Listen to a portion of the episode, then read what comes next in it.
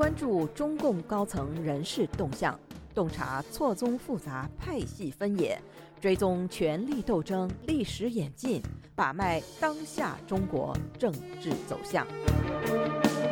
请收听《夜话中南海》。听众朋友们好，欢迎收听美国自由亚洲电台《夜话中南海》节目，我是节目的播讲人和撰稿人高鑫。我们今天所播讲文章的题目是十四届全国人大副委员长的留任和新任人选第三部分。就在我们本专栏上篇文章刊发的次日，中共十四届全国人大第一次会议的主席团名单即对外公布。我们在过去文章中预测过的即将连任和新任副委员长的李鸿忠、王东明和肖捷三人的名字都已经出现在大会主席团常务主席的名单上。依照惯例，中共历届全国人大一次会议的主席团常务主席成员包括新任或者连任的委员长及副委员长，再加一个中组部长。不过，这其中包括的新任副委员长。只是需要从其他副国级职务上转任的那一个或者几个，比如我们过去的文章中已经分析介绍过的现任最高检察长张军。既然他的大名没有和肖捷一同列入大会主席团常务主席名单，那就证明他百分之百没有内定转岗副委员长，而是转岗最高法院院长，接替百分之百转岗全国政协副主席的周强。也就是说。全国人大一次会议的主席团的常务主席名单中的新任副委员长，并非全部即将在大会选举过程中亮相的，从正省部级提升为新任副委员长者，选举之前只会名列大会主席团成员，不会被安排为大会主席团常务主席。我们在本专栏的上篇文章中已经介绍过了，十四届全国人大新任党内副委员长中，除了李鸿忠、肖捷，以及目前还只是正省部级的藏族党干洛桑江村和维族党干肖开提一鸣，现任湖南省委书记张庆伟，现任中国文联和中国作家协会主席以及中国侨联主席万立俊等，现在如上人等都已经名列大会主席团成员名单。先接着本专栏上篇文章的内容，继续介绍和分析现任全国文联和中国作协主席铁凝。有读者和听众会问：既然铁凝曾经在中共十六和十七大上连续两届被全国党代会的代表从中央委员的预选过程中淘汰，不得不退而求其次进入候补中央委员序列，那么他在得票数倒数第一的情况下，怎么会如愿当选作协主席？回答是。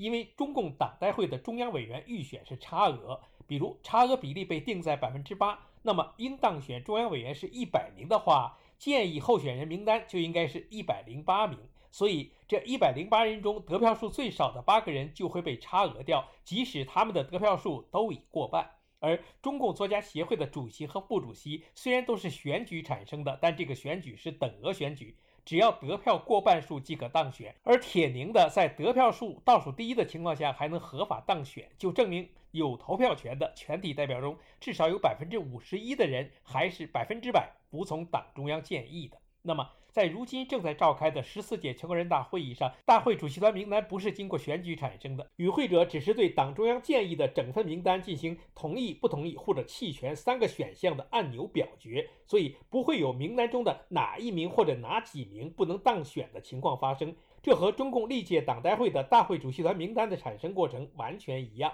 接下来，整个大会的所有选举内容中，只有全国人大常委的选举是差额。从第七届全国人大第一次会议开始，常委会委员改为差额选举产生，委员长、副委员长、秘书长等仍然实行等额选举。差额比例没有明确的法律规定，常委会组成人员候选人得票数超过全体代表的半数，使得当选。如委员长、副委员长、秘书长候选人得票数不超过全体代表的半数时，依法由主席团另提人选进行选举。但事实上，即使是被差额掉的常委候选人，其各自的得票数也都会过半。那么，已经内定的副委员长或者秘书长候选人，只要当选了人大常委，就不存在落选副委员长或者秘书长的可能。不要说当今习近平治下的中国，就是当年的胡赵时代，其全国人大代表和全国政协委员们与党中央保持一致的比例，也都远远超过百分之五十。我们在本专栏的上篇文章中已经介绍过，去年十月六十五岁生日已经过去一个多月的铁凝，在中共二十大上连任中央委员，至此他已经是连任了两届中央候补委员和三届中央委员，同时还是连任四届中国作协主席和两届中国文联主席。他也是中共建政以来第一个同时身兼文联和作协主席的。而我们预测他即将当选为十四届全国人大副委员长。不是基于他目前负责的中国文联和中国作协又将恢复为副国际单位，而是相信这位铁主席已经被内定为另一个群团组织的全国主席及全国妇联主席的接班人选。这里有必要把中共的所谓群团组织以及中国文联和中国作协的关系简单介绍一下。由中央编办管理机构编制的群众团体共有二十二个，分别是中华全国总工会、中国共产主义青年团、中华全国妇联。中国文学艺术界联合会，也就是文联，中国作协、中国科协。中华全国归国华侨联合会、中国法学会、中国人民对外友好协会、中华全国新闻工作者协会、中国国际贸易促进会、中国残疾人联合会、中国红十字会总会、中国人民外交学会、中国宋庆龄基金会、黄埔军校同学会、欧美同学会，也就是中国留学人员联谊会、中国政治思想工作研究会、中华职业教育社、中华全国工商联合会、中国计划生育协会。如上这些所谓的群团组织的机关，都是吃皇粮的部级机关，其中一部分的一把手是以全国人大副委员长或者全国政协副主席身份享受部国级待遇，比如全国总工会和全国妇联，一直以来都是全国人大的副委员长兼任主席，而他们中的书记处第一书记则是正部长级，其他书记处书记若是专职都是副部长级。至于同样也设有书记处的文联和作协，其主席不再是副国级，正是从铁凝开始的。先说作协，其前任主席巴金从一九八三年三月开始连任了第六、七、八、九、十共五届全国政协副主席，在位达二十二年之久，是中共一九四九年建政以来唯一一位超过百岁且在任上去世的党和国家领导人。再说文联，铁凝的前任孙家正本来是从广电部长位置上转任这一职务的。是中国作协和中国文联历史上的唯一一位从未有过一篇作品的共产党政治工作干部，但就是因为文联主席这一身份而被安排了一届全国政协副主席。而铁凝接掌了中国作协和中国文联之后，虽然他本人是中共老党员，这两个机构都还是沿袭过去，分别设有书记处，其书记处第一书记是排名第一的副主席兼党组书记。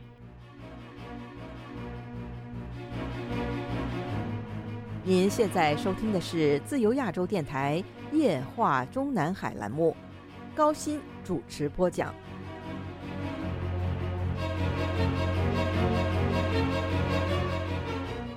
现如今，中国文联和中国作协的在任党组书记都是二十届新任中央委员，此二人虽然都不太可能是接掌作协和文联主席职务的人选。但相信铁凝日后都不会再连任这两个机构的主席职务，而是在本月内如愿当选全国人大委员长后，于今年八月左右将召开的新一届全国妇联大会上接替沈月月。我们已经注意到，就在十四届全国人大主席团名单公布出来之后，有香港媒体据此得出了和我们一样的铁凝将成为本届全国人大副委员长的分析。但该媒体同时预测的彭清华也将成为新任全国人大副委员长，我们认为可能性不大。在中共二十大召开之前，我们一度也认为彭清华和英勇、石泰峰等几位时任省委或者自治区委书记均有二十大和二十大之后晋升副国级的前景。但自彭清华被安排在未满六十五岁时即退居二线之后，我们就认为他已经在比选过程中落北了。君不见，与彭清华同龄的英勇，在被安排卸任省委书记之后，又重返一线，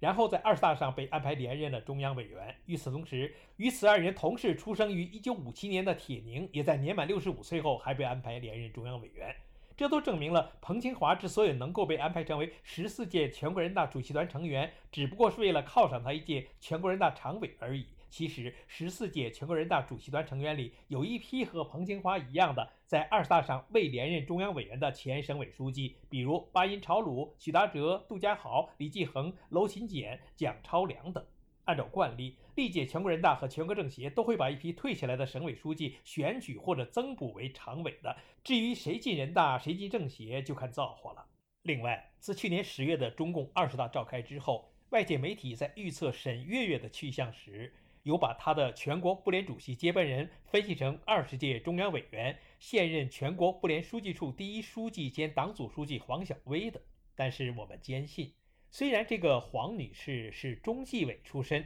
所谓的打虎女将，但是在此基础上，正部长级的妇联党组书记对她黄小薇来说已经是政治靠赏了，应该不会跃升部国级。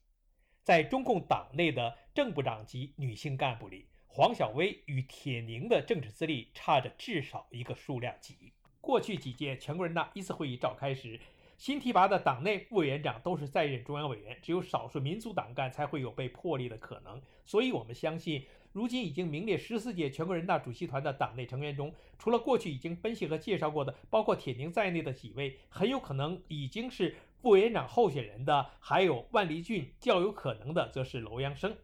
与铁凝同龄的万立俊被中共媒体称之为“日本归侨”，但事实上，此人的背景经历是。一九七八年，在自己家乡考入大连工学院机械系，本科期间加入中共，毕业留校后又考取了本校研究生，日后获得到日本深造的机会，于一九九六年获得日本东北大学的博士学位，然后在日本工作了不到两年即回到中国。也就是说，这个万立俊不过是万千个在国外学成归国的海归之一，与因为各种原因回到中国就业或者居住的海外华侨并非一回事。但是，就是因为中共当局日后看中了万立俊的领导才能，把他视为中国侨联专职负责人的培养对象，这才开始在宣传中强调他的归侨身份。其实，像万立俊这样的，在中国大陆改革开放之后陆续出国留学而后返国者，可能只有他一个被特别称之为归侨。比如，在美国拿到博士学位之后，又在美国当了终身教授的中共央行行长易纲，就从来没有被中共媒体宣传为归侨。公道地说。这个万立俊在自己的化学专业领域还是颇有成就的，不然也不会从二零零九年开始成为中国科学院院士。但日后他从担任中国科技大学校长开始弃学从政，从二零一七年晋升正部长级的中国侨联党组书记开始，至今已经是一届候补中央委员、两届中央委员和两届全国侨联主席的老资格党干。去年十月，在中共二十大上以六十五岁的年龄被安排连任中央委员的原因，想必是和前面已经分析过的铁凝一样，当时即已经被内定为再生副国级。这个正部长级的中国侨联在历史上只有一个主席，庄希全是曾经的全国政协副主席。如今的万立俊若能顺利当选十四届全国人大副委员长，不知是否意味着他现在任职的中国侨联被升格？也有一种说法是，习近平当局意欲由他万立俊等待以党内副委员长身份兼任欧美同学会的会长。这个欧美同学会近几年也还被赐予了另外一个名字——中国留学人员联谊会，由中央书记处领导，中央统战部代管，其会长和副会长都是兼职，只有秘书长是专职。但这个秘书长是正部长级，同时是该会的党组书记。该会现任会长是十三届全国人大副委员长丁仲礼。丁仲礼的前任是十三届全国人大副委员长陈柱，而陈柱之前的会长韩启德、丁石孙、吴阶平、卢嘉锡均是全国人大副委员长。现如今，陈柱因为已经任满两届全国人大副委员长而不会连任，同时身为民盟中央主席的丁仲礼肯定连任十四届人大副委员长，但他的欧美同学会会长职务照理应该到二零二六年才届满。依我们的看法。除非习近平当局已经决定了像欧美同学会这样的群团组织，其一把手也必须是中共党员，否则似无必要让万立俊在当选了十四届全国人大常委会副委员长之后，再赶在换届之前中途顶替丁仲礼的欧美同学会会长职务。而我们更倾向于相信，这个万立俊如能当选十四届全国人大的副委员长，最可能的下一个兼职是接替陈柱的中国红十字会会长职务。这个中国红十字会在陈柱之前的会长是华建敏，华建敏之前的是彭佩云，均是全国人大副委员长。而彭佩云之前的会长是钱正英，时任全国政协副主席。此处说到丁仲礼必将连任全国人大副委员长，有必要顺带分析一下十四届全国人大上连任和新任副委员长中的民主党派代表。如今已经进入十四届全国人大主席团常务主席名单的民主党派代表郑建邦、丁仲礼、郝明金、蔡达峰、何为、武维华五人，其中郑建邦与何为是十三届全国政协副主席，将转任十四届全国人大的副委员长，其他则是会连任副委员长。至于十四届全国人大的新任党内副委员长中是否会有罗阳生，我们下篇文章再介绍。听众朋友们好，我们今天的夜话中南海节目就播讲到这里，我是节目的播讲人和撰稿人高鑫，谢谢各位收听，我们下次节目再会。